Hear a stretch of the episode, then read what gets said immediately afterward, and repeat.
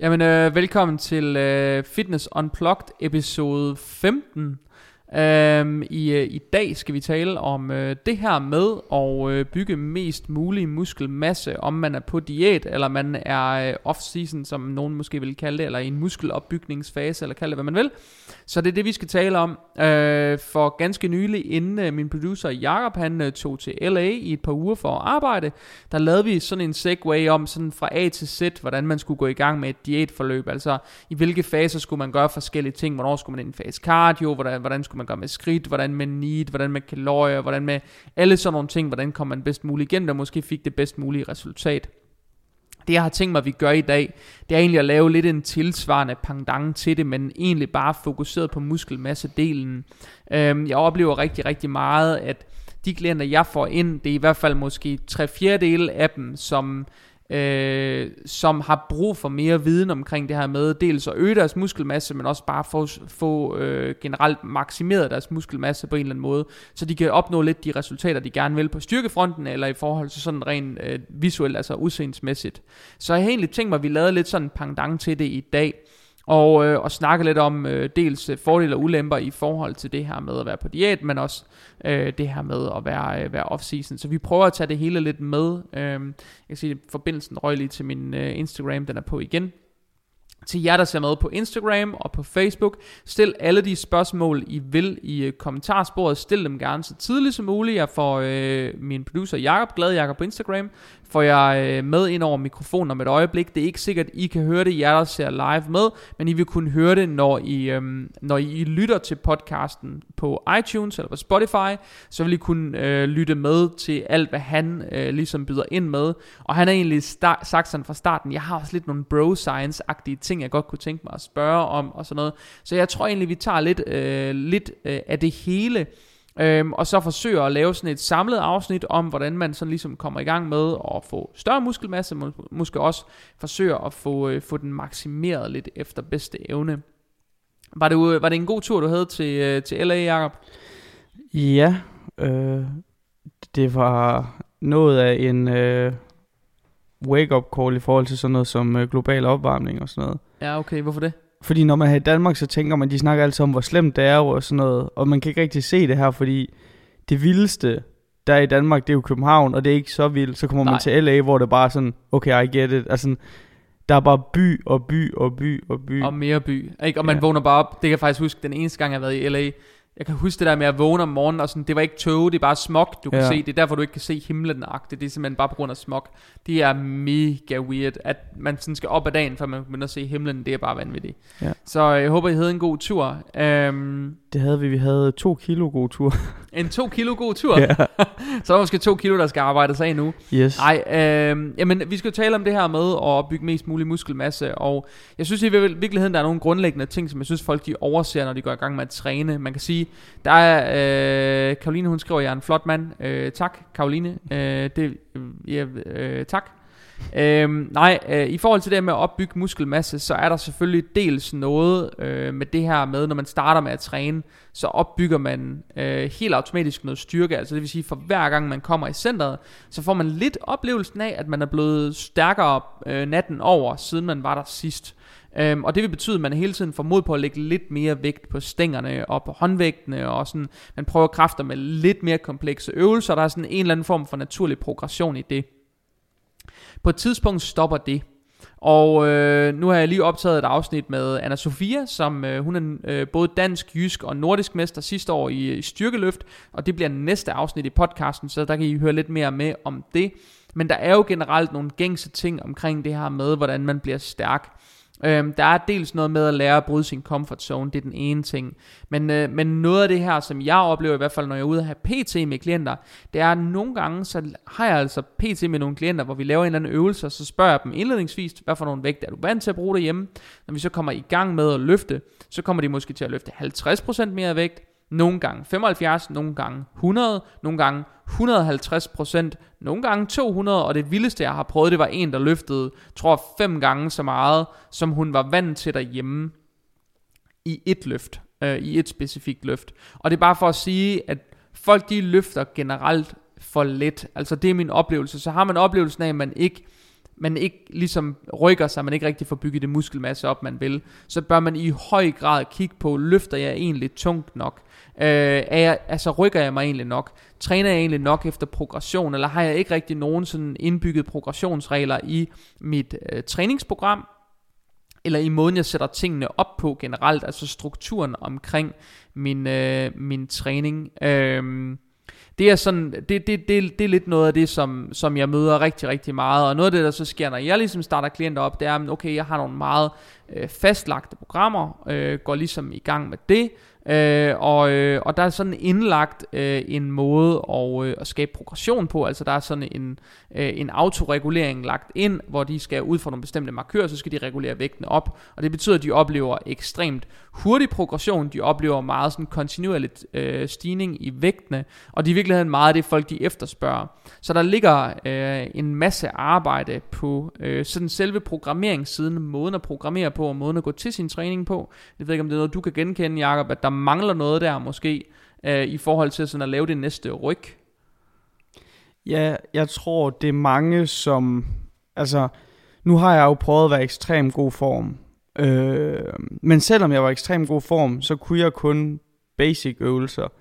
Jeg har kørt, øh, jeg kørt to-tre brystøvelser, og så hver anden måned eller sådan, og så skiftede jeg dem ud med nogle, ja. øh, nogle nye, og så kendte jeg sådan seks øvelser i det hele, og så gik jeg frem og tilbage. Men det var ikke sådan, du oplevede sådan en helt vild progression Overhovedet på din styrke? ikke. Og, og hvad skal man sige, så siden jeg er begyndt at bevæge mig ind i fitnessindustrien her, så er der justeringer til små øvelser, eller nye øvelser, hvor jeg kan mærke muskelkontakten meget mere, og det er sådan, ja. det er øvelser, man, hvis man bare går i gang, og ting, man ikke, ja, det er bare ikke, hvad skal man sige, tilgængeligt, medmindre man Nej. bevæger sig lidt længere ind, synes jeg. Altså, Altså, jeg havde, jeg havde jo for eksempel en pige, apropos nu, øh, det er ikke sikkert, at I kan høre alt det, Jacob han siger. Øh, dem, der hører podcasten efter, I kan sgu godt høre, hvad han siger. Men, øh, men han snakker meget om det her med, for eksempel ikke at kunne mærke muskelkontakten, og at der måske kan være nogle små, simple tips, der kan gøre, at man pludselig øh, virkelig har oplevelsen af, at muskler bliver aktiveret på en anden måde. Øh, jeg havde for eksempel en træning med en, øh, en pige, Julie, som er begyndt at gå ved mig. Jeg har ikke lagt noget op på Instagram eller noget med hende, så ingen ved, hvem det er. Der har ikke været nogen stories eller noget med hende, men jeg har trænet med hende to gange nu. Og øh, hver gang har hun haft en sindssyg succes, og hun kommer virkelig bagefter og giver en sindssyg positiv tilbagemelding på det. Så det er jo kun fint. Men øhm, det vi lavede i øh, onsdags, eller det vil sige i går faktisk, øh, der havde hun sådan et ønske om, at hun gerne ville prøve at have sin skulder aktiveret, især sin sideskulder, fordi det havde hun aldrig prøvet. Øh, fordi hver gang hun så træner skulder, så er der bare en sindssyg høj ledbelastning i stedet for, hvilket er et ret gængs problem. Det er en ret almindelig ting og med nogle simple justeringer, altså som i virkelig simple justeringer på opspænd, på måden at presse, øh, på måden at bruge bænken, på måden at bruge gulvet på, måden, altså for rotation i nogle bestemte bevægelser og sådan noget, betød bare, at lige pludselig kunne mærke, at hendes skulder, den arbejdede fra øh, A til B og så tilbage til A igen. Hun var slet ikke i tvivl om, hvad der arbejdede. Ledbelastningen den blev minimeret til et absolut minimum. Hun mærkede slet ikke ledbelastningen, ligesom hun plejer øh, overhovedet, og, øh, og hun var faktisk i stand til at lave løft med ret habil vægt også, og i virkelig, altså hun fik et nasty pump af det, og det var hun slet ikke vant til, som hun sagde, jeg skal lave de vildeste dropsæt for bare at få den mindste pump, og her der har jeg bare pump med det samme fra allerførste sæt, og det var et kæmpe wake-up call for hende. Så der er selvfølgelig dels noget teknisk, som, øh, som Jakob han er inde på her, det der med, at man ikke nødvendigvis lige ved, hvordan man skal bevæge sig, og det er fuldstændig rigtigt, det oplever jeg rigtig meget, det her med teknikken, og især når jeg har folk til personlig træning. Så det kan jeg godt anbefale, hvis man føler sig bagud på sin muskelmasse for eksempel, man ikke føler, man kan rykke sig, man ikke føler, man kan bryde sin comfort zone, så kan jeg absolut godt anbefale, at man får en dygtig træner indover. Ikke en træner, men en dygtig træner, der ved, hvordan man træner og som kan lære en nogle, nogle tekniske færdigheder, så man ikke bare øh, bliver stærkere, men også bliver dygtigere, og man lærer at træne, øh, og man også øh, træner uden at have hovedet under armen hele tiden. Det kan jeg virkelig, virkelig godt anbefale, fordi det rykker folks niveau helt absurd. Øh, jeg ved ikke, har du nogensinde haft en personlig træner, Jacob? Nej, altså jeg har for eksempel trænet for eksempel øh, med Sanne og Mathias, så de øh, film, sådan, så efter de har trænet, så siger de, nu skal du også lige prøve en øvelse, og så har de filmet mig, og så har jeg kunne gå en uge, eller sådan noget den stil. Mm. Og så har jeg også med nogle øh, venner, som har taget, der ikke er trænere, men som er blevet trænet, så har jeg trænet med dem nogle gange med nogle mm. af de øvelser, de får af personens træner. Og det er bare nogle helt andre øvelser, der virker meget bedre, synes jeg. Ja. For, fordi at det igen, det er en vidensbarriere, som alt har en vidensbarriere. Hvis det er Ja. fotografi, som jeg... Altså, det er bare nogle små fif, og så kan man ja, mærke det. Der er helt sikkert, man køber så også bare til mange års erfaring, kan man Præcis. sige. Og, altså, nu har jeg været til september, tror jeg, jeg har vægttrænet i over 15 år. Ikke? Også det er bare sådan, når man kommer, hvis man er sådan en grønskolding, der aldrig har trænet før, eller bare har trænet et år eller to, så kan man, så kan man købe sig til virkelig, virkelig meget tid og meget erfaring på den måde, som man ellers skulle træne sig til at finde Mm. ud af. Det er ikke engang sikkert, at man selv vil finde ud af det. Vel? Altså, Der er den der metafor, hvor der er en, der ikke kan få noget til at virke. Så kommer der en, skruer på en knap, og så sender han en fraktura på 1000 kroner, og så en hallo, du skruer på en knap, så står sådan, øh, beløb for at skrue på skruen, 2 kroner, øh, 15 års ja, viden inden for teknologi, eller sådan noget, 908, altså sådan, ja, Ja, det der med, altså, det synes, altså, sådan, du har bare, jeg er ret i, når du siger det der med, at det er jo en kæmpe stor leksikon, man lige pludselig får. Ja, Jeg synes især med ben, når man tager squatten i øh, maskine eller be- benpres, ja, det der med, hvor man skal stille sin ben, hvor efter man får det. Fordi hvis du ikke ved det, så sætter du det bare random, uden egentlig at vide. Altså, så en gang træner du bredt, og så en næste gang træner du smal, eller whatever det er. Og det rammer jo bare noget forskelligt. Ja, der er i hvert fald helt sikkert noget i forhold til altså sådan øh, teknisk udførsel Mm. og også øh, placering øh, i maskiner og alt sådan noget. Altså, der er hele tiden noget på den tekniske del. Så rent sådan teknisk i forhold til udførselssystemet, jeg kan virkelig godt anbefale det her med, hvis man føler sig bagud, eller der er noget, man føler, man ikke lykkes med. 1-2 PT-timer kan være det, der gør, at du begynder at lykkes med det nu, i stedet for, at du skal bruge et år, eller to, eller tre år på stadigvæk ikke at lykkes rigtig med det. Øh, måske i virkeligheden gå for nogle små øh, irritationsproblemer i ledbånd, eller senere, eller et eller andet andet, på grund af noget overbelastning, eller hvad fanden ved jeg. Der kan være så mange ting. Altså jeg har klienter, der opgiver for eksempel squat og dødeløft, fordi de bare ikke kan få det til at lykkes. En session med mig, så kan de både squat og dødeløft. Altså, man kan sige, det, det, det er de billigste penge, de har givet for overhovedet at få det lært, og så kan de gå hjem, og så kan de bare fucking nail den. Øhm, jeg havde en Amalie, der trænede med mig i mandags. Hun har bare booket sådan en afbudsteam. Jeg kan godt anbefale det i øvrigt. Øh, hun bookede en afbudsteam. Hun har gået ved mig før i noget online forløb. Så tænkte hun, hendes kæreste Karsten, der, han, han var altid vild med at komme op og træne med mig. Så hun tog en afbudsteam, kom op og trænede. Vi skulle squat, og vi skulle blandt andet dødløft. Og så, øh, og så sendte hun mig lige i dag, og det var altså for hendes første teknikteam til sumo dødløft. Så sendte hun mig lige en øh, video i dag på Instagram, at hun, øh, hun øh, kørte lige 80 kilo øh, for reps i øvrigt i, i sumo dødløft, ikke også? For det var sådan, det er der bare ikke ret mange, der gør efter en time. Det er der bare ikke ret mange, der gør, så jeg kan godt anbefale det der med, at man får noget viden og noget sparring på nogle ting, som man ellers ikke ville have adgang til, hvis man virkelig føler sig hæmmet af det. Fordi det kan være så stor en hjælp, og man kan virkelig bare rykke så meget, så, så der er selvfølgelig noget at hente der. Øhm, men jeg synes også, der er noget at, øh, at hente på øh, noget af det her med, øh, hvad skal man sige, selve kostdelen. Altså jeg synes, jeg synes, en ting er, at man skal sørge for at skabe progression. En anden ting er, at man skal sørge for at træne hårdt nok og skabe et stort nok muskelnedbrud til træning fra gang til gang, så man bliver ved med at rykke sig. Men noget andet er også det her med, og, øh, og, og hvordan man skal gribe kosten an. Og jeg oplever i virkeligheden, at det måske er der, der er flest spørgsmål. Er det det, du kan lægge genkende til, Jacob? Eller er du kommet lidt ud over det? Øh, ja, måske, men det er jo nok også, fordi jeg har bevæget mig så meget i det. Ja, så du har været igennem alle de der ting. Ja, Ja, fordi jeg oplever meget det der med, at folk er sådan, Nå, men skal jeg, hvordan skal jeg spise, når jeg er på diæt i forhold til off-season, og kan man overhovedet bygge muskelmasse op, når man er på diæt? Regel nummer et, man kan godt bygge muskelmasse op, når man er på diæt. Det man skal sørge for, når man er på diæt, det er dels at sørge for, at man har et kontinuerligt muskelnedbrud, at man holder en øh, positiv styrkeudvikling på en eller anden måde, eller kan opretholde sit styrkeniveau.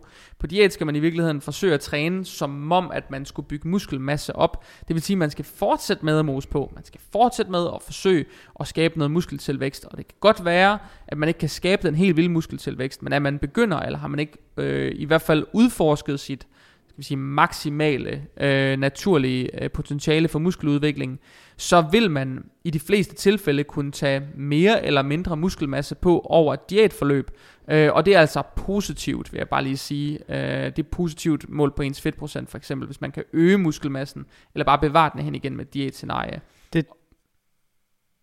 det, er, øh, det var en af de bro science ting, jeg gerne vil have spurgt om. Det er for eksempel, ja. hvis man ser nogen på YouTube eller Instagram, der siger så, altså det der med at, øh, at bygge muskler, mens man taber sig. Ja. Fordi det er jo sådan en, hvad skal man sige, en ting, fordi jeg tror, nogen de, den største bro science, jeg har hørt det der med, at øh, fedt bliver til muskler, og nej, du nedbryder fedt og opbygger muskler. Så langt, ja. så godt er jeg med. Men det med, hvordan, hvad skal man sige, jeg tror mange ikke forstår den kaloriemæssige, altså, altså hvordan, man, altså sådan, hvordan det virker, hvis du ved, hvad jeg mener. Altså, altså sådan, hvordan det virker, at man nedbryder fedt og opbygger muskler eller hvad? Ja, på en diæt, så, altså at du stadig taber dig, mens du bliver stærkere. Man kan sige, det der tit sker for dem, der laver det nummer der, hvor de for eksempel tager meget muskelmasse på under en diæt, det kan man godt se. Jeg har haft nogen, hvor altså sådan begynder cases, hvor de virkelig ikke har trænet særlig længe, så kan de måske godt hen over et halvt års diæt, så kan de måske godt tage to eller tre kilo muskelmasse på, eller ligesom bare sådan lean body mass, ikke? det er ret meget hen over et diætscenarie, men man skal også huske, i de cases, hvor det sker, der handler det jo ofte om, at de for eksempel aldrig har udnyttet deres naturlige potentiale. De, de har en naturlig, der er en naturlig tilpasning til vægttræningen, så når de når, når, når de ligesom kører ud af den sti, uanset om de har været i kalorieoverskud eller underskud, vil de nærmest tage muskelmasse på, så længe de bliver ved med at, øh, at udfordre deres styrkeniveau. Ikke også? Så når de gør det, og der samtidig er en forudsætning omkring et, øh, et det jeg kalder et positivt protein turnover, altså et protein overskud, øh, så vil du være i stand til at, øh, at, at tage noget muskelmasse på i større eller mindre omfang. Og så er det sådan set underordnet, om man er i kalorieoverskud eller underskud. Hvis der er overskud af proteiner, og du øh, har skabt et muskelnedbrud, så vil du være i stand til at tage noget muskelmasse på i større eller mindre omfang, eller i hvert fald restituere for den træning, du har lavet. Øhm, og er man begynder, eller har man bare ikke øh, udnyttet sit naturlige potentiale nu, så, og, og man bliver ved med at presse citronen på, på styrkefronten, og man virkelig rykker sig kvantespring, så vil man se nogle forandringer på muskelmasse. Øh, det vil man. Øh, og der kan man bare sige, i den proces, jamen der er en proces, det er, at fedtmassen svinder. En anden proces er, at muskelmassen stiger. Og det kan de godt gøre samtidigt. Så man kan sige lidt ligesom hvis man har en kassebalance, øh, eller man skal lave en eller anden bankafstemning, nu er det ikke, sikkert ikke så mange, der laver en bankafstemning, som lytter til den her podcast, men hvis man sidder og forestiller sig, okay, men jeg har lagt en krone ned i sparkrisen, og jeg har taget en krone ud, så går det stadig i nul-agtigt. Og der kan man for eksempel godt, jeg har prøvet at have en case, hvor hun først begyndte at tabe sig efter, tror 36 uger eller sådan et eller andet. Men hendes, øh, hendes centimetermål, jeg tror på tværs af 11 mål, havde hun forandret sig sådan noget 175 cm eller sådan noget. Fordi hendes fedtmasse bare var svundet så ekstremt, og hendes muskelmasse bare blev ved med at stige, og så ændrede hun bare fuldstændig proportioner, altså hun, det var et helt nyt menneske, der stod foran en bagefter. Øh, så, så, så man kan godt opleve nogle sindssyge cases af det der. Så, så øh, det handler, tror jeg, det handler meget om, hvor man er henne øh, i processen. Fordi det er klart, hvis man har trænet 10 år, øh, så er der måske ikke så meget muskelmasse, man vil hente. Øh, og alligevel, hvis man så krutter den helt vildt, så kan man godt se nogen, der, selvom de på diæt, tager de lige øh, 5 eller 10 kilo lean tissue på, ikke? Og det kan man også godt se. Så, øh, så, så, så der er lidt forskellige øh, sider af den, men hvis man bare tænker på folk, der træner naturligt, så vil det stensikkert være nogen, der er i sådan en meget tidligt stadie af deres proces, hvis det er et sådan stort omfang af lean body mass. Det vil det. Cool. Øh, skal vi tage spørgsmålene, eller hvad? Jeg tænker, øh, ja, jeg tænker, en ting, som jeg gerne lige vil nævne, det er det her, i forhold til, nu snakkede jeg lige om det der med, altså diæt, altså, mm-hmm. og nu snakker vi helt naturligt om det muskelmasse opbygning, når man er på diæt. Når man er i kalorieoverskud, så er der mange, der har det sådan, at de vil gerne bare lægge sig i et teoretisk kalorieoverskud, i stedet for at gå ind og kigge på, hvordan deres krop faktisk reagerer på kalorier. Så tit har jeg egentlig den oplevelse, at når folk de, sådan, de i godsøjen tror, at de er i kalorieoverskud, så de reelt set ofte slet ikke i kalorieoverskud. Mange, der går ind og beregner kalorieoverskud, beregner det efter altså deres ligevægtsindtag uden motion, i stedet for at gå ind og kigge på, hvor meget min efterforbrænding egentlig, hvis jeg træner for eksempel 4, 5, 6 gange om ugen, så mange de ligger sig reelt set i kalorieunderskud, når de tror, de er i overskud. Øh, det er en ting, så man skal være meget opmærksom på, hvad ens, altså ens palværdi, så ens aktivitetsniveau øh, og ens formodet efterforbrænding, det skal man også indkalkulere i forhold til, hvor mange træninger man har. Men måske man bare skal i virkeligheden vente sig til at bygge kalorier op, Øh, jeg snakkede med en i dag, hvor jeg sagde til hende, teori og praksis, det, det passer ikke altid sammen på den der med kalorier overskud. Jeg for eksempel, de vildeste cases, jeg har prøvet, det har været øh, piger, som har kunne spise henholdsvis 1500 og 1700 kalorier over estimeret energibalance, og stadig ikke tage på. Det vil sige, de er stadig ikke nået et, et, øh, et praktisk kalorieoverskud, hvor de reelt set tager på af det, de, øh, af det, de laver. Og det er noget af det, som jeg synes, man skal have øjnene op for. Det er det der med, at øh, praksis og, øh, og teori hænger ikke altid sammen. Så nogle gange så skal man også udforske det over tid og blive ved med at presse på og se efter, øh, hvordan kroppen den responderer. Så jeg kan virkelig godt anbefale, at man, man finder tålmodighedskasketten frem lidt, når man går i gang med det der, og så arbejder med sin krop øh, og eksperimenterer med den og kigger på, hvordan den reagerer, i stedet for, øh, i stedet for bare at i stedet for bare at, at, at, at, øh, at, at blive sådan, altså stole for meget på nogle tal i nogle, øh, i nogle formler. Øh, det kan jeg godt anbefale, at man træder en lille smule væk fra, i stedet for. Ja, okay. Men jeg tror bare, det, det er igen det er en af de ting, der er svært, hvis man står på egen ben. Øhm, altså, forstår du, hvad jeg mener? Ja. Altså, hvis, hvis man ikke øh, har en øh, kandidat i idræt, eller øh, har en personlig træner, så er det sådan noget men de piger, du snakker om der, er det dem, der har en aktiv hviledag med to maraton Nej. nærmest? Okay. Nej, bare nogle, der styrketræner. Kun Okay. styrketræning. Altså seriøst kun styrketræning. Bare okay. Tung med progression, og øh, hvor man bare sådan, hvor de bliver ved med at udfordre. Og det er jo en anden ting, det er jo det der med, teori og praksis begynder at afvige fra hinanden. Hvis man hele tiden for eksempel skaber progression til træning, man hele tiden, for hver evig eneste uge, der går, så bliver man stærkere, man øger hele tiden sit styrkeoutput, ikke også? Og hvis man gør det, så stiller man også hele tiden højere og højere krav til restitutionsbehov. Øh, behov. Så ens restitutionsbehov, det stiger. Din efterforbrænding, den stiger, og de effektive antal kalorier, vi har faktisk snakket om det i en anden podcast, mm. Men det effektive antal kalorier, du forbruger per træning, stiger jo også, jo mere øh, belastning, der kommer på barn hele tiden. Så det er jo også noget andet, man skal være opmærksom på. Det er jo også, at det du laver til træningen, det, det, det betyder jo også noget for, hvor mange kalorier du forbruger.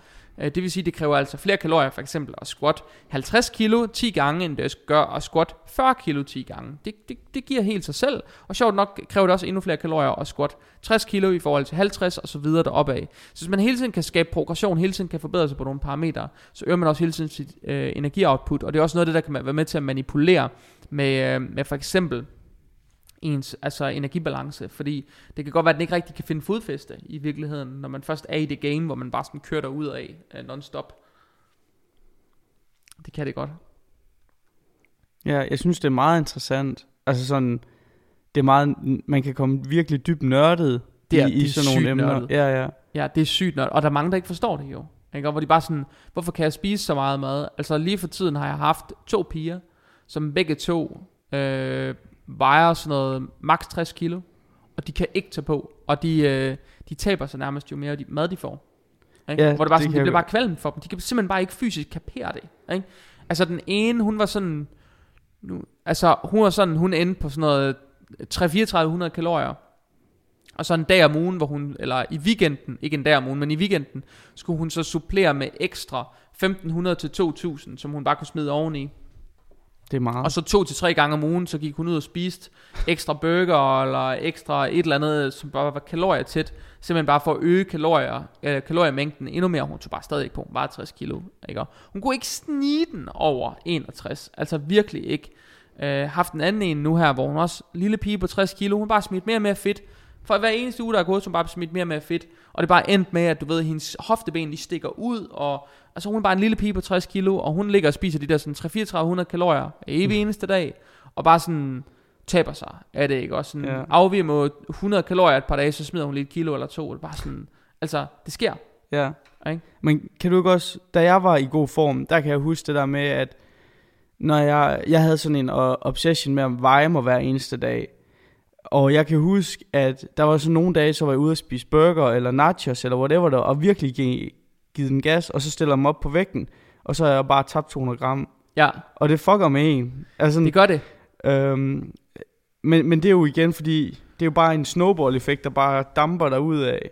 Havde du det Ja. ja. også sådan, da du var i... Øh, Ja, da jeg var i bedst form, Ja. ja, jeg havde også nogle sindssyge oplevelser med det der, hvor man bare sådan, puh, altså mm. hvor man Mm. bare kunne blive ved med at æde. Jeg havde sådan en, jeg tror op til konkurrencer, der var sådan de sidste 10 uger af min diæt, der fandt jeg ud af, at øh, det der med cheat meals, nu, øh, nu, nu er det ikke noget, jeg sådan normalt egentlig prædiker så meget, men det der med cheat meals fungerede bare godt for mig. Altså, øh, at jeg kørte diæten hårdt, og så, øh, og så en gang om ugen, så tog jeg sådan en magreteskål, sådan to og en halv liters, og så fyldte jeg den bare med snoller og småkager. Sådan bare en aften. Jeg fyldte den bare. Det er altså, der kan være fucking meget slik i sådan en 2,5 liters margrethe-skål. Så sådan øh, margrethe-skål fyldt op, og så lige småkager, og så lige øh, sådan en, øh, en rulle Oreos der inden træning eller sådan noget den dag. Og så, øh, det var fint. Og så gik der uge, så har jeg måske tabt halvanden to kilo mere. Ikke? Og så bare sådan, what the fuck is going on? Ikke? Og så det Ja. giver bare slet ingen mening. Og, øh, og, og de, det var måden, jeg fandt ud af at få mit vægttab i gang igen på. Altså virkelig holde det kørende, fordi jeg blev bare ved med at stagnere. Men efter jeg begyndte på det der, så sådan, ja, min krop, altså den begyndte bare at brænde som sådan en levende inferno nogle gange. Det var helt åndssvagt. Ja, og det er jo nok også det der, hvad skal man sige, jeg ved godt, det ikke er det, den her afsnit handler om, men det der med, at for nogen virker den der cheat, sådan, Ja. der, altså, og der er jo nogen, man kan kalde det cheat, eller hvad man vil, den der en måltid eller en dag om ugen, for nogen virker det for, altså sådan, igen det der med, det, man skal måske nogle gange passe på med at sige, åh, oh, det der det er kun ondt, eller kun dårligt. Ja. Det kan godt være, at det måske kun er 20% det virker for, men så de sidste 20% de blev måske shamed, altså Ja. for mig virker det fint. Men det er ikke, jeg tror heller ikke nødvendigvis, det er en metode. Jeg tror også, det er et spørgsmål om at finde ud af, hvad virker godt for den enkelte. Også Ja. i forhold til, hvor meget cardio man for eksempel laver. Jeg tror, det er et andet glemt element. Altså, hvor, hvor få kulhydrater spiser man til daglig. Mm. I forhold til, hvor meget cardio man laver. Så hvor depleted bliver man. Hvor meget har man egentlig brug for at fylde op med. Øh, hvor mange ekstra kalorier skal der egentlig til for at holde leptinniveauerne sådan, bare sådan nogenlunde høje. Hvor meget betyder leptin egentlig i virkeligheden? Øh, jeg, synes, jeg tror, der er mange sådan glemte spørgsmålstegn i det der, hvor nogle gange, så handler det også bare om, at man finder ud af, hvad for en, hvad for en diet approach fungerer godt for den enkelte. Altså, ja. Apropos Bestemt. Noget helt andet end lige noget med muskelmasse, men øh, det var lige det, det endte med. Men, øh, men har du flere spørgsmål sådan til noget med øh, muskelmasse forøgelse? Nej, altså sådan, så skulle det måske være sådan, jeg har lige fundet ud af, eller det er noget tid siden, jeg fundet ud af, at der er cirka 7.000 kalorier i et kilo fedt. Øh, ja. Hvordan, altså kan man, er der en eller anden målestok for, hvordan man tager muskler på, hvis du forstår, hvad jeg mener? At skal du løfte et Nå, ton per muskel? måde. Altså, forstår du, hvad jeg mener? Nej, det er der ikke. Okay. Det er der ikke. Øh, jeg tror faktisk, øh, Lane Norton, kender du ham? Nej. Nej, Lane Norton, han er jo sådan, øh, han er jo en Ph.D. i, øh, øh, i et eller andet, øh, jeg kan ikke engang huske, hvad det er, øh, øh, det er noget biologi, et eller andet halløj, men han laver jo alt sådan noget, øh, hvad hedder det, alt sådan noget med muskler. Han er øh, professionel naturlig bodybuilder og øh, øh, meget, øh, hvad hedder det, øh, velanset coach også i miljøet, skriver mange videnskabelige artikler og sådan noget. Han lavede sådan en video på et tidspunkt, hvor han snakker om det der med, øh, åh, det var en video om noget med øh, ens, sådan, altså matematisk set, ens proteinbehov, øh, hvis man var på anabole steroider kontra hvis man ikke var det. Men i den matematiske udregning, der lavede han i virkeligheden et, øh, der lavede han en beregning for, hvor mange gram aminosyre man maksimalt kunne konvertere til muskelmasse per døgn. Og det var maksimalt 10 gram. Er det ikke individuelt?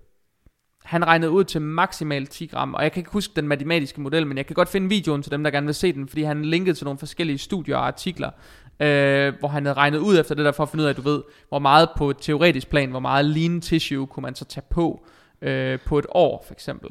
Ikke? Okay. Så det er meget sådan et matematisk scenarie. Spændende. Men der snakkede han meget om det der med de der 10 gram, det var det, man mm. Kunne konvertere.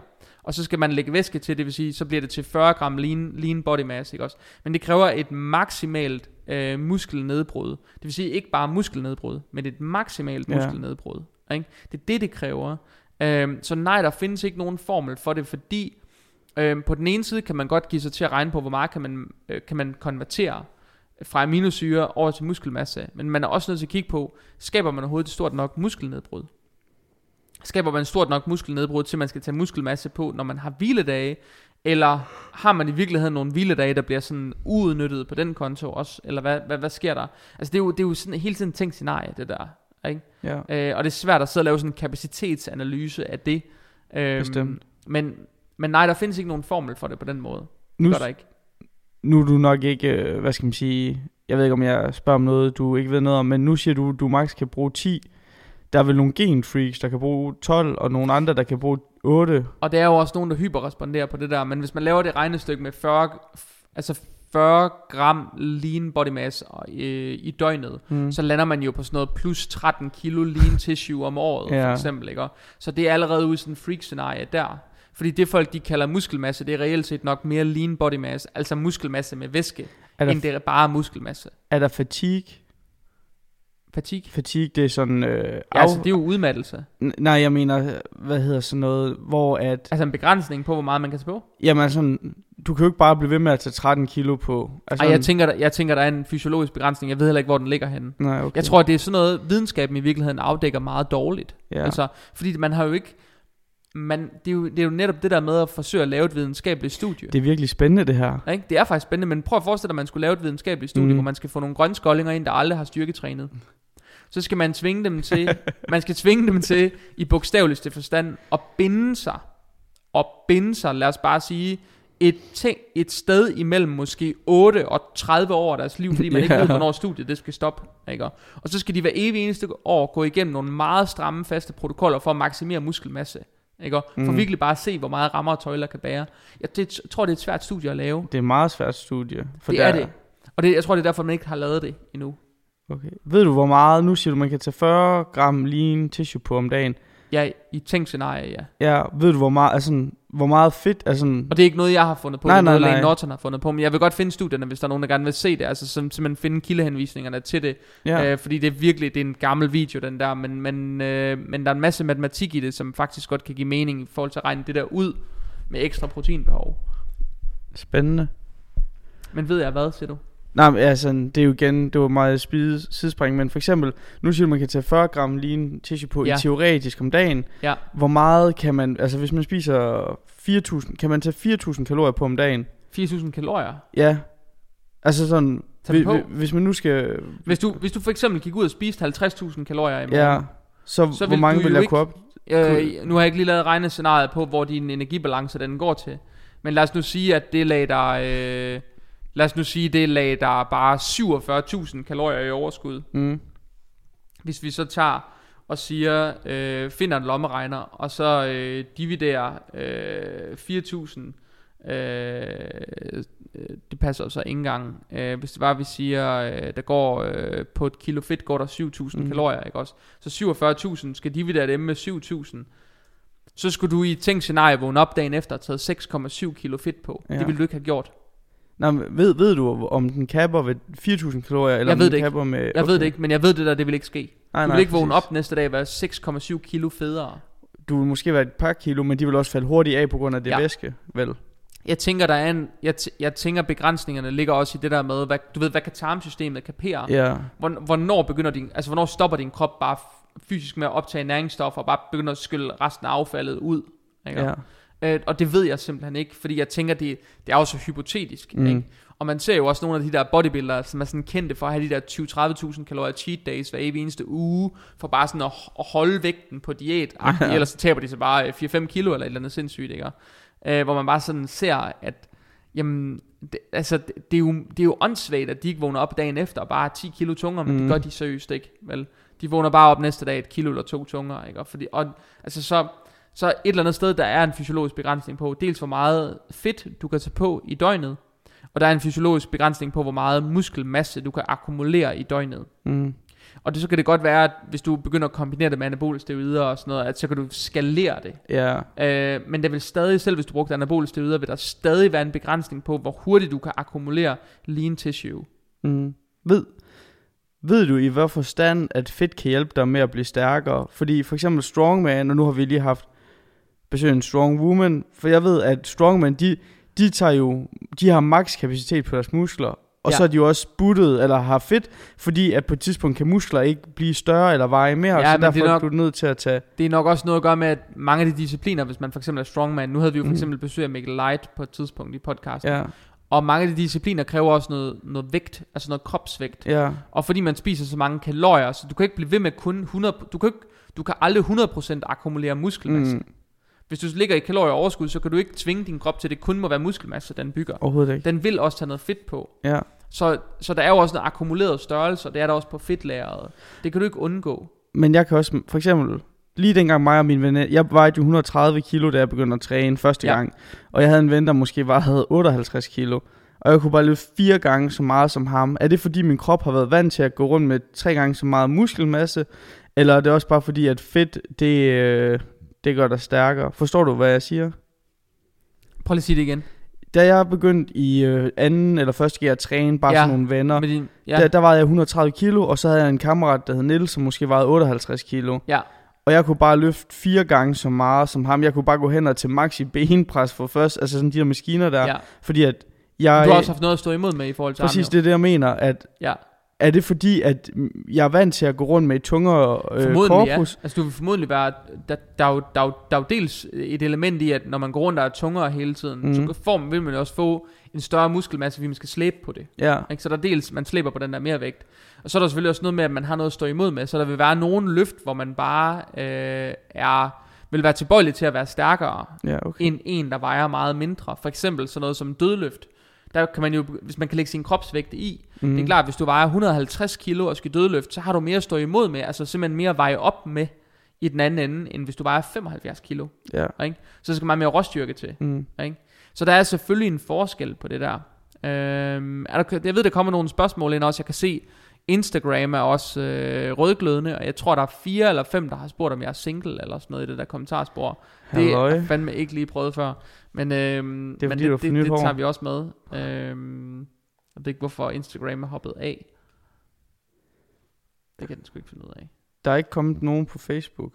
Eller også, så skal, kan jeg i hvert fald ikke se dem. Nej, jeg har sendt nogen til dig på forhånd. Ja, Dem af jer, der Øh. har spørgsmål, som sidder og holder inde med dem, øh, sidder på Facebook eller sidder på Instagram. Jeg ved godt, at Instagram lige har hoppet af. Jeg prøver lige at smide den af wifi, og så smide den på det almindelige net. Øh, se om, øh, om den hopper på med forbindelsen. Det gjorde den der. Dem af jer, der sidder på øh, Instagram, dem af jer, der sidder på Facebook, har nogle spørgsmål, I gerne vil have livet af om kost, om træning, om kosttilskud. Det behøver ikke nødvendigvis handle om at øge muskelmasse, men bare sådan generelt.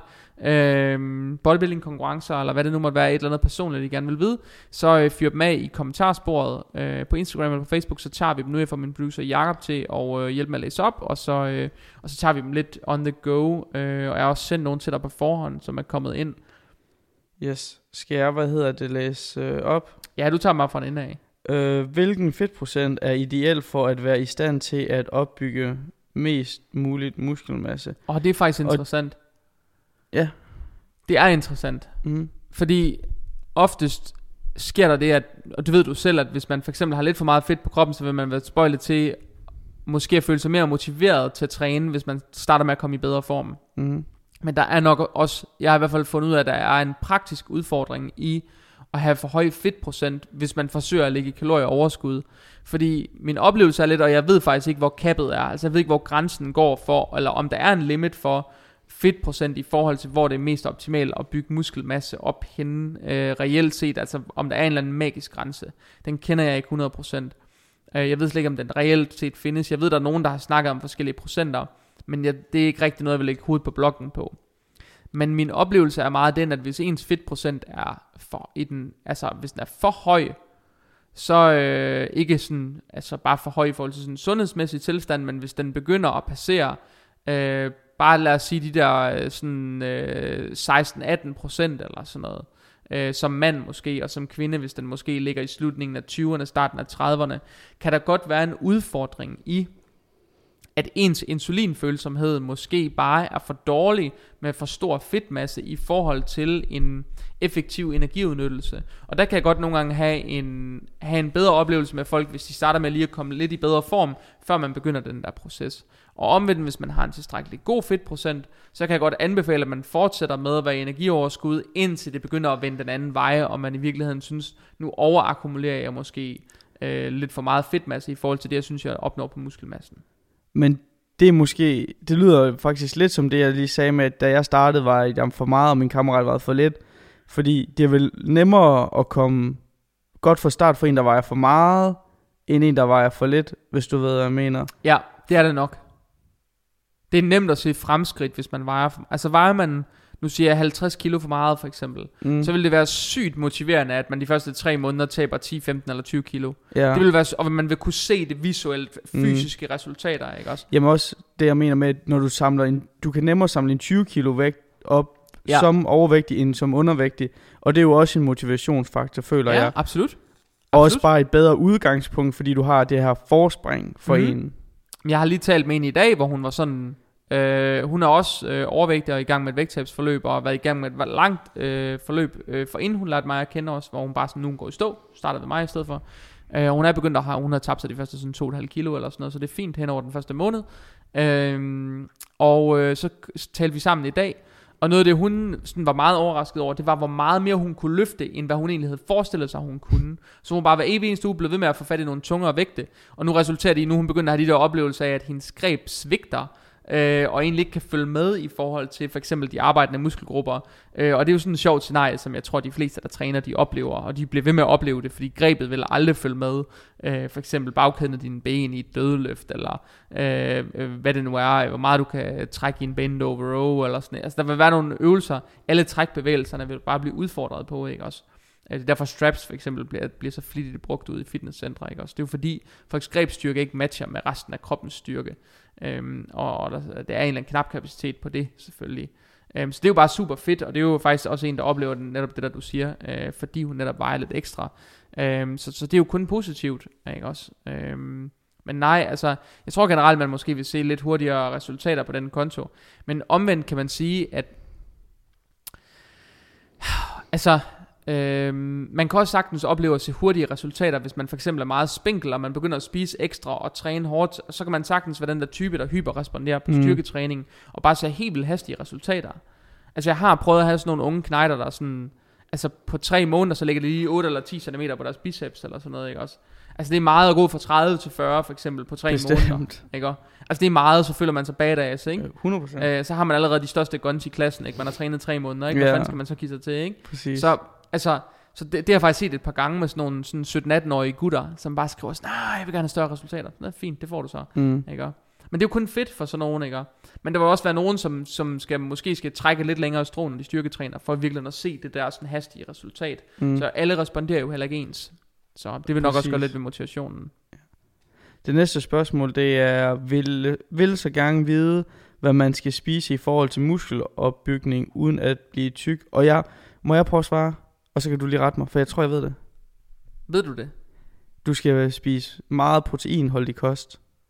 Øh, øh, altså størstedelen af din ja, makroer skal nej. komme fra protein. Okay, det tror jeg. skal man spise, hvis man gerne vil opbygge muskelmasse, skal man selvfølgelig, som jeg startede med at sige, have det der positive protein turnover. Mm. Ikke? Altså det vil sige, man skal være ikke protein overskud. Men noget, jeg synes, man skal øh, forholde sig til, det er, at det er ikke nogen magisk kost, som som kommer til ensidigt at skabe muskeltilvækst, uden at, der, at, uden at man akkumulerer noget fedtmasse, så fremt man er i energioverskud.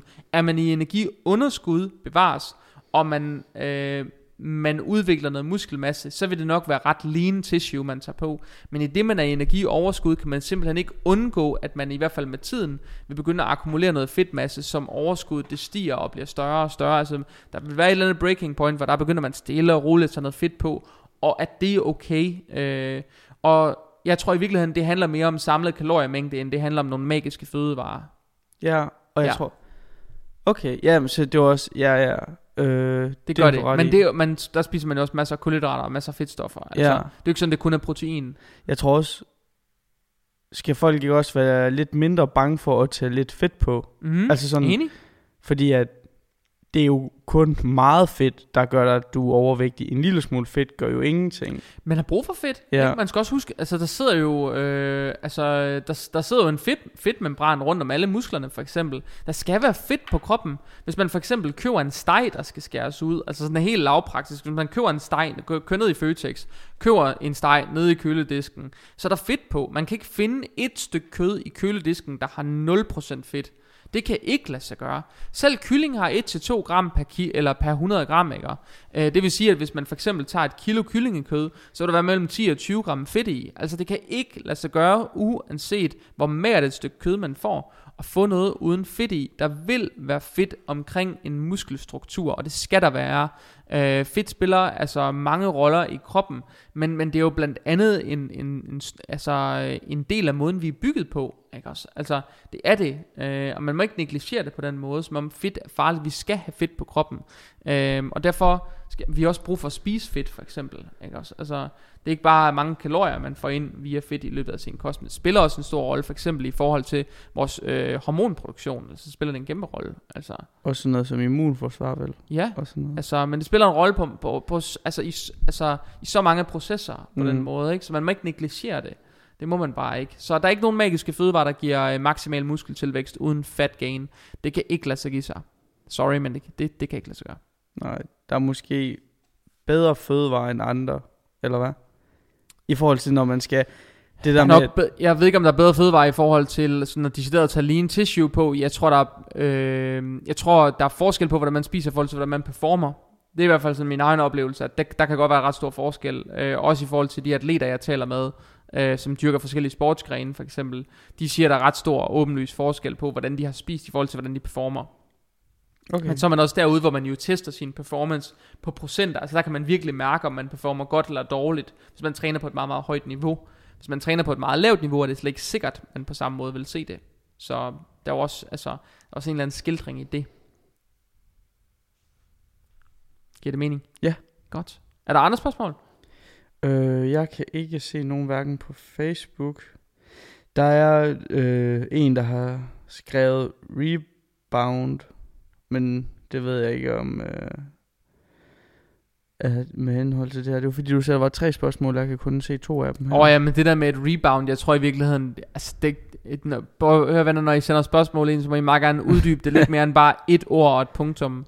Men i forhold til det der med rebound om, og, øh, og muskelmasseforøgelse, så kan man sige, hvis man har været på en lang diæt i lang tid, uanset om det er op til en konkurrence, eller bare fordi man gerne vil se godt ud øh, til et eller andet event, så vil det være sådan, at når man kommer på den anden side af den diæt og begynder at øge kalorierne igen, det vil nok være det, det muskelmasse, man tager hurtigst på i løbet af en sæson. Det vil nok være det, der ligger lige efter et diætscenarie. Det vil nok være der, man øger sin lean, øh, sin lean mass hurtigst øh, og mest øh, per dag eller per måned, eller hvad skal man sige.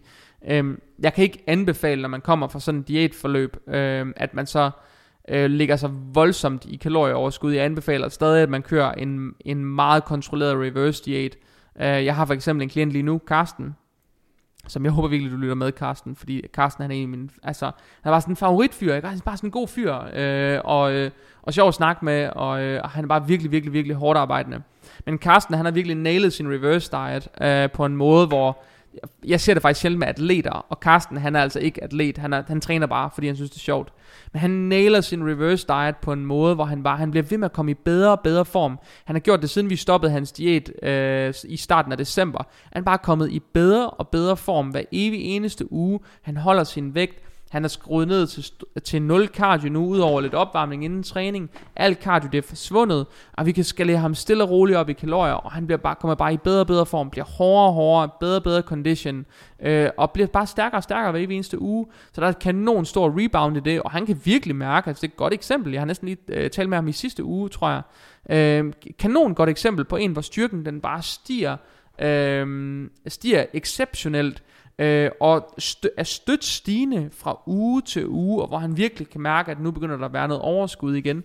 Øh, så reboundet kan man sagtens lave en reverse diet, det kan jeg virkelig godt anbefale, i stedet for at man tager chancen med et stort øh, væskegain i kroppen, altså og bare så suger øh, for fuld skrue, øh, og at man tager en hel masse fedt på på kort tid, det kan jeg virkelig, virkelig ikke anbefale. Så, øh, så anbefaler klart en reverse diet, øh, og har også en guide til det, hvis man gerne vil have den. Så. Øhm, ved, der er kommet nogle øh, ting ind på Instagram. Jeg prøver bare lige at bladre jeg kan bare ikke se det. dem. Er du inde på Instagram? Ja, jeg er med. Så er du med derinde? Ja. Man skal bare scrolle i det der feed der. Jamen, jeg blev smidt af et par gange. Nå, men jeg kan se, der er flere, der skriver noget med, at de er blevet smidt af.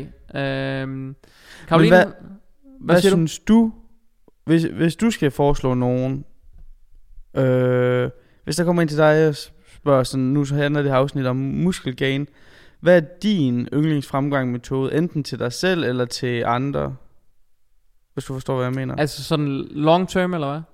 Ja, hvis jeg kommer og sagde til dig, at jeg vil gerne være øh, overall, have en større muskelmasse og være stærkere. Det er jo et spørgsmål om et kontinuerligt progressivt overload. Altså man for hver evig eneste uge kommer til at træne tungere, øhm, eller øh, ikke nødvendigvis på kilo, men det går også bare på flere gentagelser, eller et eller andet, men der er en eller anden form for progression hver evig eneste uge. Øh, noget målbar progression. øh, og man i, i det, at performance outputtet stiger, gradvist tilpasser kalorier i forhold til, hvordan kroppen reagerer. Så det er hele tiden sådan slow and steady, hvor man sådan filer, det er sådan en kappen hel og filen to-agtig filosofi. Øh, men hele tiden det er sådan lidt togtrækkeri. Øhm, okay. Men når man hele tiden sådan ju- småjusterer, øh, i stedet for bare at lave de der kæmpe øh, spring i, øh, i kalorieindtag øh, på flere hundrede kalorier ad gangen, så laver sådan nogle små mikrojusteringer hele tiden. Jeg oplever virkelig, at, at det fungerer godt. Man kan holde sin fedt, fedtmasse øh, i skak i meget længere tid, hvis man kører det mere kontrolleret på den måde. Øhm, man kan bruge carb cycling rigtig effektivt off-season, virkelig også til øh, at holde kalorietolerancen rigtig høj. Så man kan godt gøre nogle forskellige ting på den konto. Øhm, jeg synes i virkeligheden, i virkeligheden mere, det handler om, at man får, øh, man får tænkt sig om, og man får taget en, en intelligent approach på det, i stedet for at man bare moser på. Og, altså jeg har jo nogle klienter, de kommer til mig og siger, Åh, det, det virkelig ikke haft succes med at være off-season. Altså sidst jeg prøvede det, jeg spiste bare 8.000 kalorier og sådan noget, så det bare var sådan en lille fyr på 70 kilo, ikke? så jeg kan ikke forstå, at jeg tog 20 kilo på på ingen tid. Altså sådan, det kan jeg godt forstå, ikke? Øh, og de, når de så gerne vil prøve noget andet, så tager de måske hen over, det ved jeg ikke, 3-4 måneder tager de måske øh, 3 kilo på, eller sådan noget. Og fordi sådan, men deres krop ser bare meget anderledes ud, ikke? Også, og de bliver langt stærkere, og de holder fedtmassen langt længere nede, ikke? Altså så, jeg synes det handler om kvalitet over kvantitet øh, okay. på den der konto. Øhm, hvad med, ja. nu nævner du lige selv det der med at løfte flere. Hvis jeg, hvad, hvad gør forskellen på, hvis jeg skal løfte 1000 kilo til en træning, ikke mm. også? Et ton, det er ikke ret meget. Nej, nej, det ved jeg godt. Men det hvis, man gør. Præcis, men nu tager bare udgangspunkt i et ton, ikke også?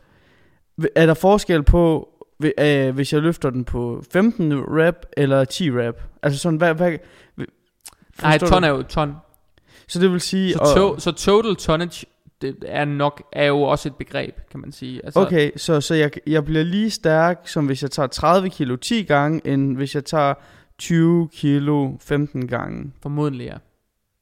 Okay, nice, fordi man har, det er jo sådan en bro science ting, fordi sådan folk de tænker, snakker altid om, øh, få tunge, så bliver man stor og stærk, og mange mindre, så bliver du sådan mere... Øh, øh der er jo også noget, altså man kan ikke helt skille, sætte det op på den måde, fordi kroppen den tilpasser sig også ja. tungere vægt, det vil sige, at man når også et tidspunkt i sin træning, hvor man skal vende sig til bare at være, altså øh, man skal vende sig til tyngden af tunge vægte. Mm. Øh, man skal vende sig til, at noget bliver tungere, og der findes også forskellige sådan, tricks til det.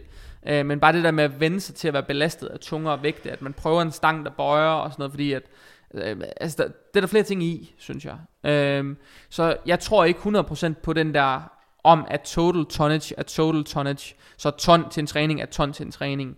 Men øh, i det store hele øh, bliver det nok meget tæt på det samme. Altså det er jo det samme workload. Men jeg tror stadig, det betyder noget på total styrke, at man er ude og teste nogle grænser, øh, og at man, øh, man hele tiden udvikler sig på den konto. Og man også træner med tunge vægte, ikke kun træner du ved, sæt af 20 repetitioner for eksempel, fordi man kører med den der filosofi om, det giver det samme i ton, for, for der skal stadigvæk noget vægt til, altså der skal være noget, der skal noget belastning til, for også at skabe den der kontinuerlige hypertrofi. Ja, okay. Der. Og det er nok også godt for at presse sig selv. Altså sådan, det, det er en god ja, man skal også øh, mental, mental exercise. Ja, præcis. Ja, skal man helt sikkert.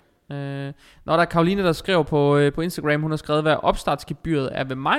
Øh, der er kun et opstartsgebyr for atleter, hvis det er almindelige mennesker. Altså... Øh, hvis der er det, så er der opstartsgebyr på 3500 kroner, så man betaler, det dækker også den første måneds ydelse, og så betaler man derefter et abonnementsfee hver måned. Øhm, og ellers, hvis det er bare sådan noget online coaching for eksempel, eller hvis det er personlig træning eller et eller andet, så er der ikke et opstartsgebyr, men man betaler øh, øh upfront for den periode, man nu går ved mig, øh, eller den periode, man vil starte med at betale for, kan man sige.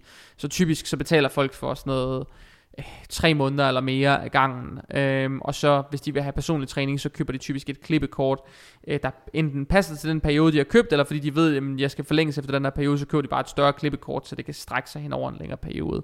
Øhm, det er lidt forskelligt, hvordan folk de gør det. Hvis du er interesseret i et tilbud på det, øh, Karoline, eller bare gerne vil have hjælp til at skabe nogle resultater, så prøv at skrive til mig, hvad der er optimalt i din situation, så kan vi prøve at tage en snak om det ud fra det. Øh, så bliver øh, der også spurgt, om jeg er ved at købe et hus. Øh, sorry for de private spørgsmål. Øh, jeg ved ikke, hvor det er sluppet ud. Øh, nu røg forbindelsen skulle igen på Instagram. Den er virkelig ring i dag. Den er fucking ring i dag, Instagram. I'm sorry til dem, der har set med på Instagram, bare har tænkt, det her, det har det ikke givet mening i dag. Øh, så er jeg ked af det, men det er Instagram, der ryger af hele tiden. Vi prøver lige at se, om øh, Instagram kommer med igen.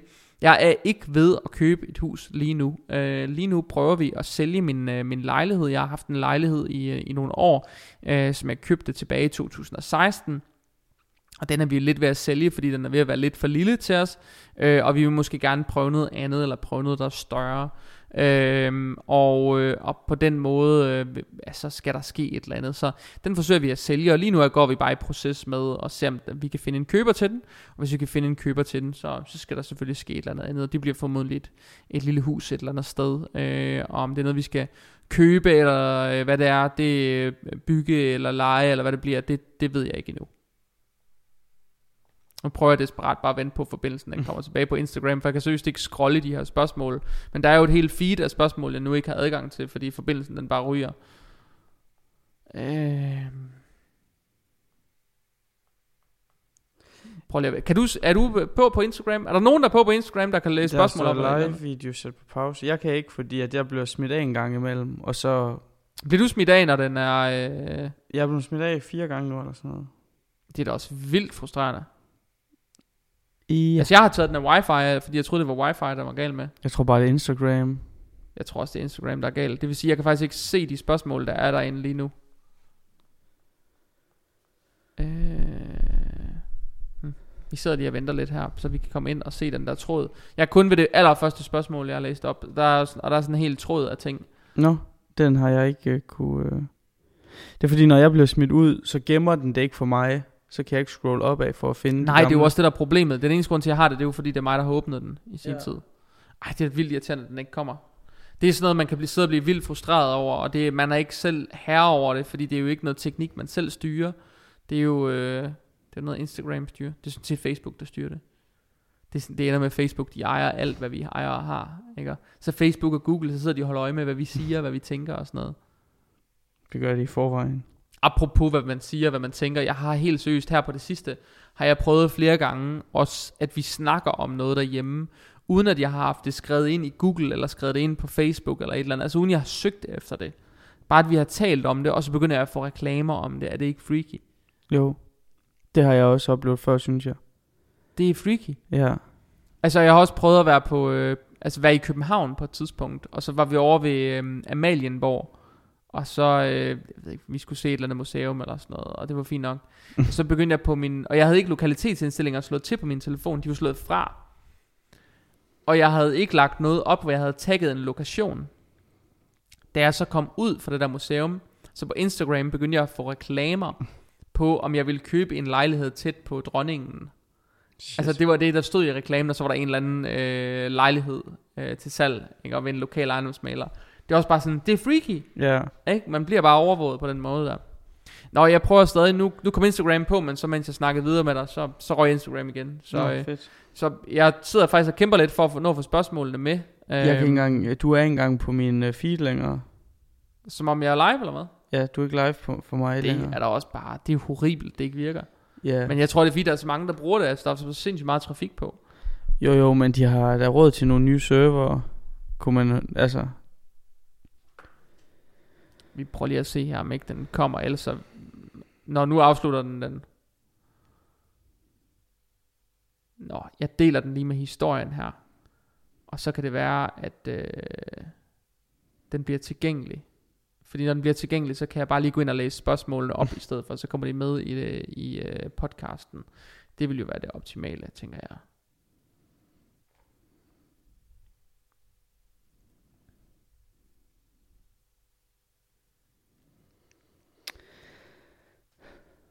For helvede. Det kan være, at vi skal til at lave den på Twitch fremover. Jamen, det, det er jo sygt frustrerende, at uh, Instagram og Facebook, det virker jo faktisk absurd dårligt. Mm. Uh, jeg ved faktisk slet ikke, hvornår Instagram den kommer med. Det er ligesom om, at Instagram bare er super slow, når man forsøger at load noget derinde. Og min telefon er også bare helt vildt varm. Den kan næsten ikke åbne apps. Nå, no, shit. Det lyder da helt vildt. Det kan være, vi bare skal parkere den. Nej, jeg tror, det ser ud som om, der er kommet et live feed derinde nu. Vi har også været i gang i 58 minutter. Ja. Vi ser lige, om vi kan komme i gang med den. Der er godt nok et live feed. Den er der.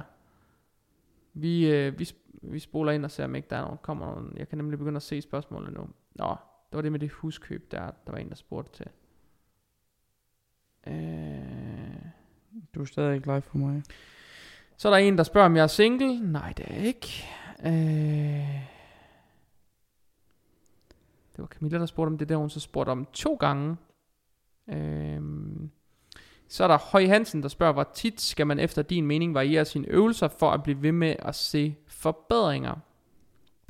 Øh, I udgangspunktet synes jeg ikke nødvendigvis, man bør variere øvelser, men måske man skal variere sådan noget som sværhedsgrad, eller øh, varierer opsætningen øh, i forhold til øh, i forhold til sådan rep schemes og øh, hvilken intensitet man træner med og sådan nogle ting. Øhm, det synes jeg måske betyder noget, men ikke nødvendigvis, at man sådan varierer øvelser. Så en afvielse i stress på muskulaturen kan godt være noget andet end, øh, end bare det at skifte øvelser. Det kan være bare at træne på en anden måde eller med en anden opsætning. Så det synes jeg i virkeligheden også, der ligger noget i. Jeg synes, det er tit noget, der er glemt i den, øh, den snak. Jeg har for eksempel lige siddet og lavet et program til en af mine atleter, Mass, i dag. Øhm, inden øh, jeg lavede noget aftensmad. Det var det sidste, jeg lavede på kontoret i dag. Jeg lavede et program til Mads. Og øh, halvdelen af det, jeg lavede om i det program, det var i virkeligheden bare opsætningen. Det vil sige opsætning i tempo, opsætning i, øh, i, øh, i rep schemes og intensitet, men ikke nødvendigvis i øvelser. Nogle ting blev roteret imellem hinanden og sådan noget, men ikke nødvendigvis øh, på øvelsesvalget. Og så var der nogle nye øvelser nogle steder og sådan noget, som måske var mere, øh, øh mere teknisk krævende eller et eller andet. Øh, så, så faktisk ikke øh, nødvendigvis øh, ændringer skal laves på øh, selve øvelsesvalget. Nogle gange er det også på intensitet og frekvens og alle sådan nogle ting, øh, man måske bør lave nogle ændringer. Total volume og øh, hvad fanden ved jeg, hvad kan man ellers komme på. Men, men det betyder alt sammen noget øh, i forhold til... Øh, i forhold til, øh, hvad hedder det, ens udvikling. Øh, og det er bare det, man er nødt til at kigge på, når man ser på det der stress, øh, som man akkumulerer over tid. Jamen, øh, det betyder bare noget.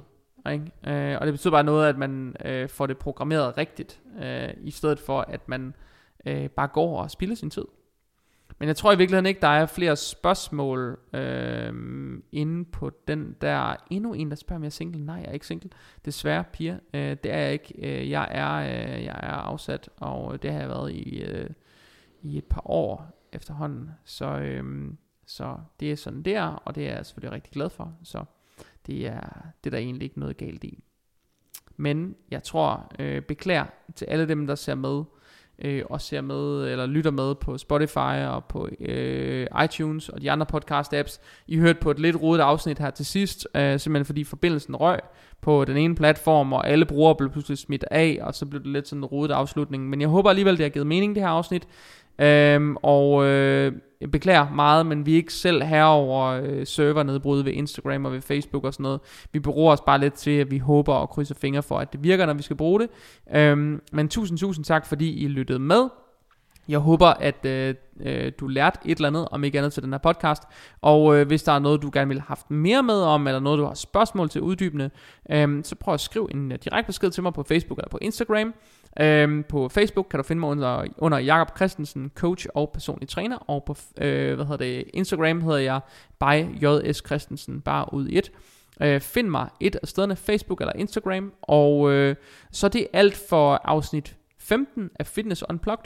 I, øh, I næste uge, må det være, der får vi besøg af Anna Sofia, som er øh, dansk øh, og jysk og nordisk mester sidste år i styrkeløft, øh, både øh, henholdsvis med og uden udstyr, kan virkelig godt anbefale, at man lytter med på den, for jeg synes faktisk, det var en meget sjov snak, og vi havde en snak om kvinder og kropsidealer, og det har været øh, være en stor og stærk kvinde, øh, og samtidig skulle føle sig feminin, øh, og navigere i hele det der sådan fitness- øh, og kulturunivers.